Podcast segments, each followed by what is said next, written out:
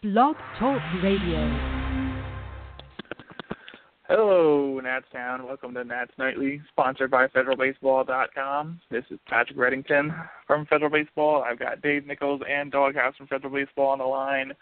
After a closer than it should have been 6-4 win over the Atlanta Braves, Nats improved to 80 and 57 on the year, 12 and 2 against Atlanta this year, and they did it today, Dave, with a decidedly B lineup.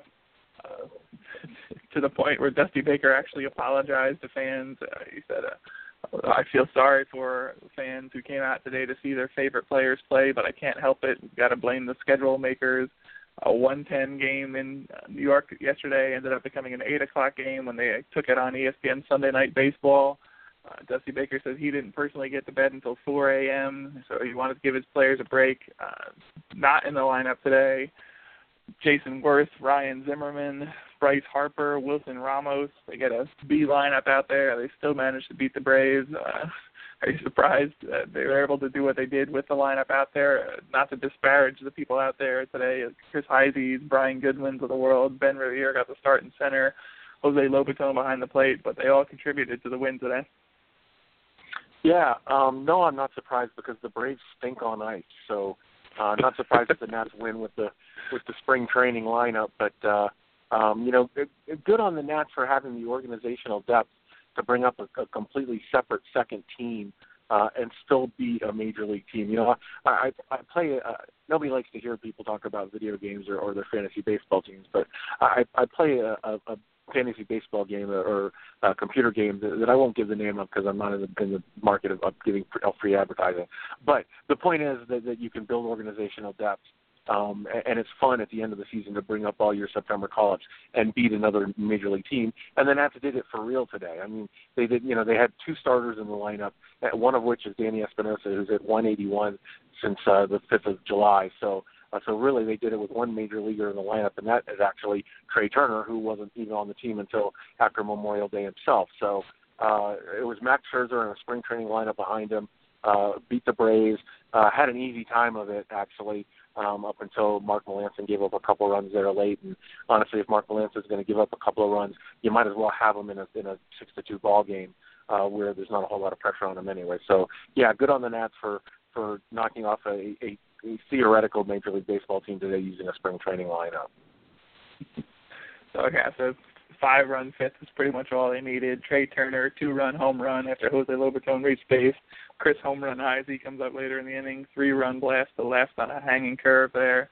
Uh, I think Turner hit a sinker out, but it was inside and kind of knee high and very hittable there.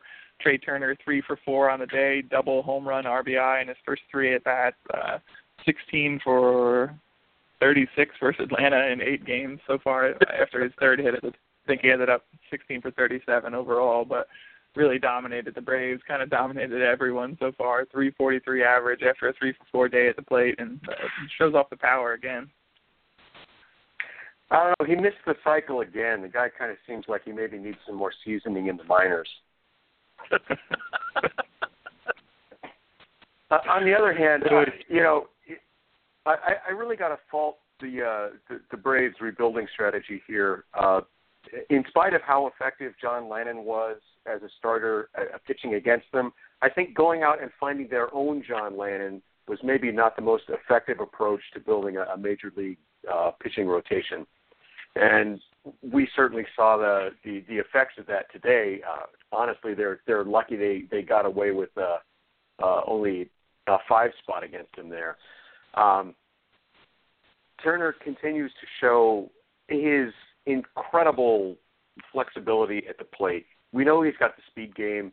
He's recently started to bunt, which, uh, much as I just like sack bunting, I, I think I, I'm not even sure Turner can sack bunt. It's like every every every bunt is an attempt to reach base for him. He should not get credit for a sacrifice if he gets thrown out bunting.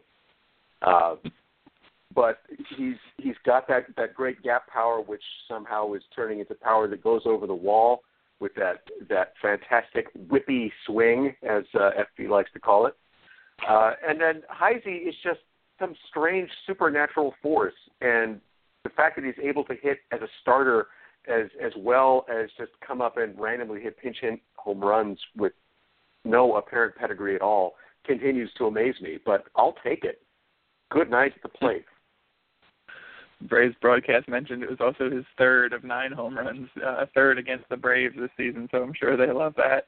Max Scherzer on the mound for the uh, Nationals today. Dave two and one, three nine zero ERA versus the Braves this season. Six and one in his last ten starts with a two five four ERA, 13 walks and 83 Ks and 69 in the third innings pitched over that stretch uh, 175, 221, 309 uh, line against in that stretch. I wrote that twice. That's horrible.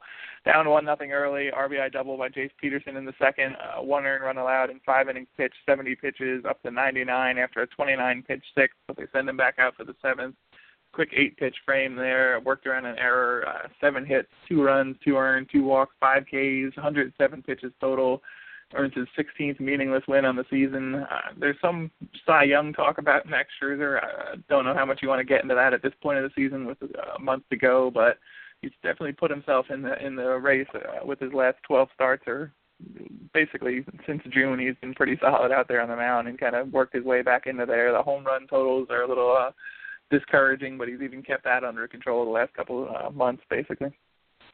Yeah, you know, um he's he just he continues to impress every time out, and, and he had a, little bit of trouble in that one inning early on, but uh, uh, you know he he bared down. He got the he had been on been on second and third with one out, got the strikeout, uh, got the the pitcher to bounce out. Um, you know that was really his, his biggest trouble of the day, and uh, you know I, I Kershaw being hurt really put the whole uh, Cy Young thing in, in the in the question kind of opened up for a lot of people to maybe stake a claim. But Scherzer's got just as much a claim, as a claim to it as anyone. I mean, his his, his pitcher war is right up there. Um, obviously, he's got the the um, the, the boxcar numbers that the guys that actually vote on this thing look at.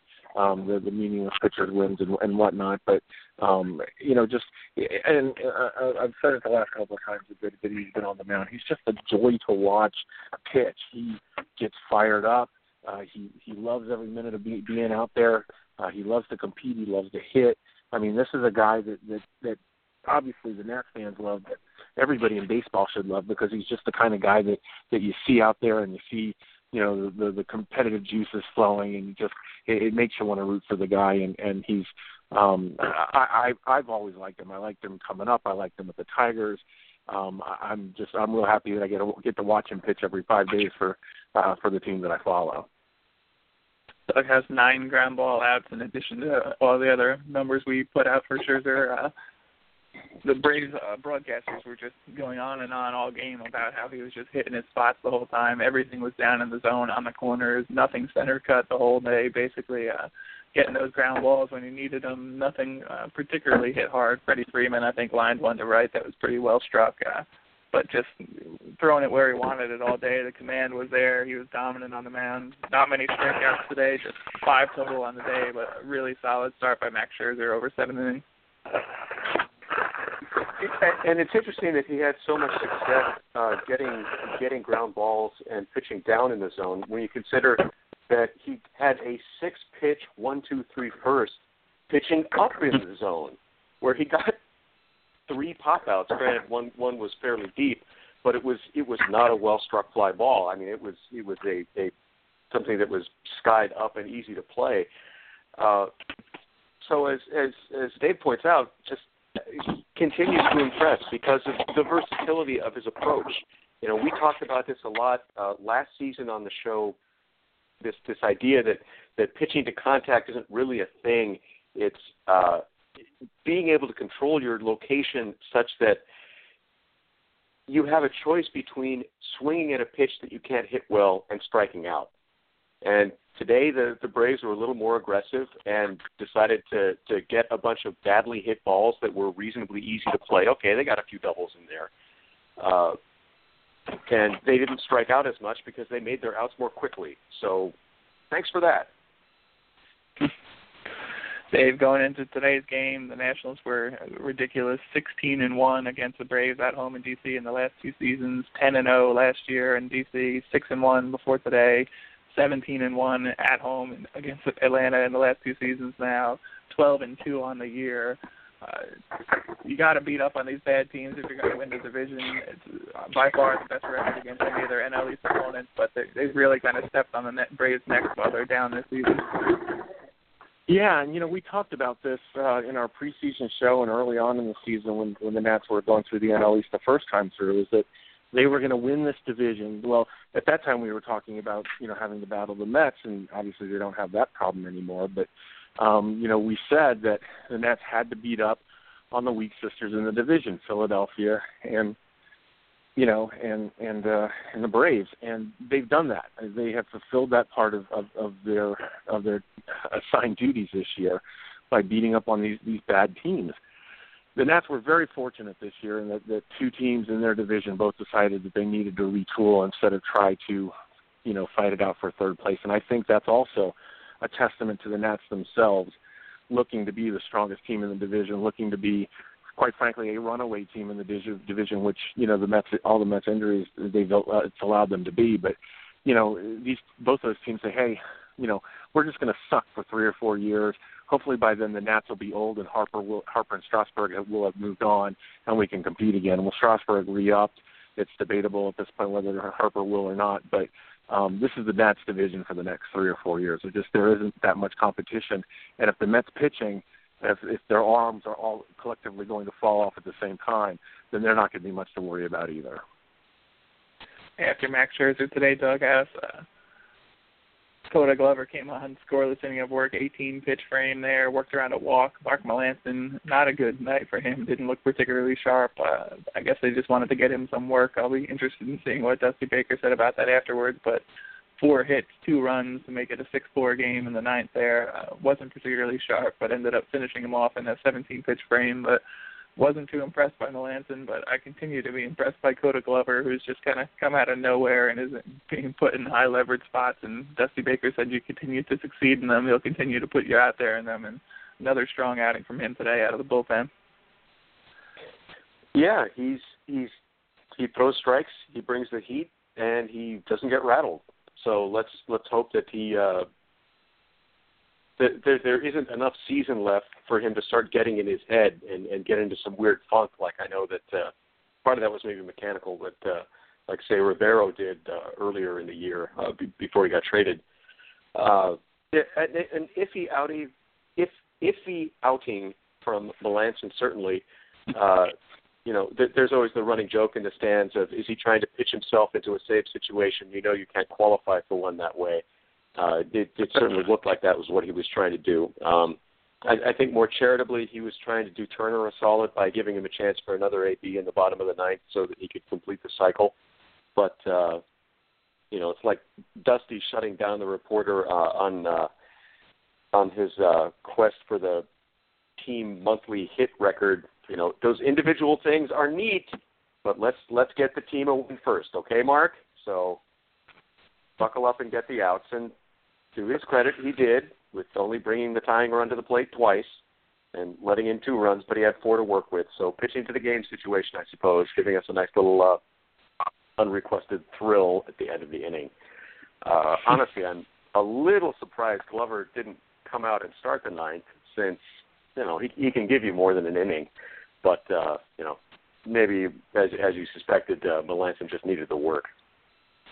Yeah, and they do have 26 other pitchers in there. I think I counted today. I, I might have missed a few.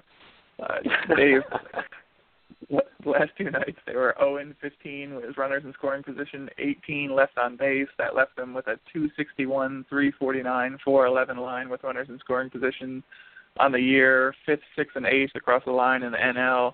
Uh, Dusty Baker talked about two outs and runners in scoring position, uh, 235, 352, 380 line in those situations this year. Uh, we're parsing the stats a little bit, but Baker talked about it. Said we just need some hits, simple as that. Need some two-out RBIs, and we need some hits. Uh, we've been saying that most of the year, and I still believe we're going to get them. Uh, should we put the the B lineup out there every day? They went four for 12 with runners in scoring position today, but when you're down there in a tight games towards the end of the season, you're going to need those big two-out RBI hits, and Nationals haven't got them this season. Is that something you worry about going down the stretch and looking towards the postseason? No, I don't, because contrary to what uh, old white sports reporters have to say, hitting with runners in scoring position isn't a skill. it just simply That's is my not. brother. We we've got 120 years of baseball statistics that tells us the clutch doesn't exist. It just doesn't. It just does not.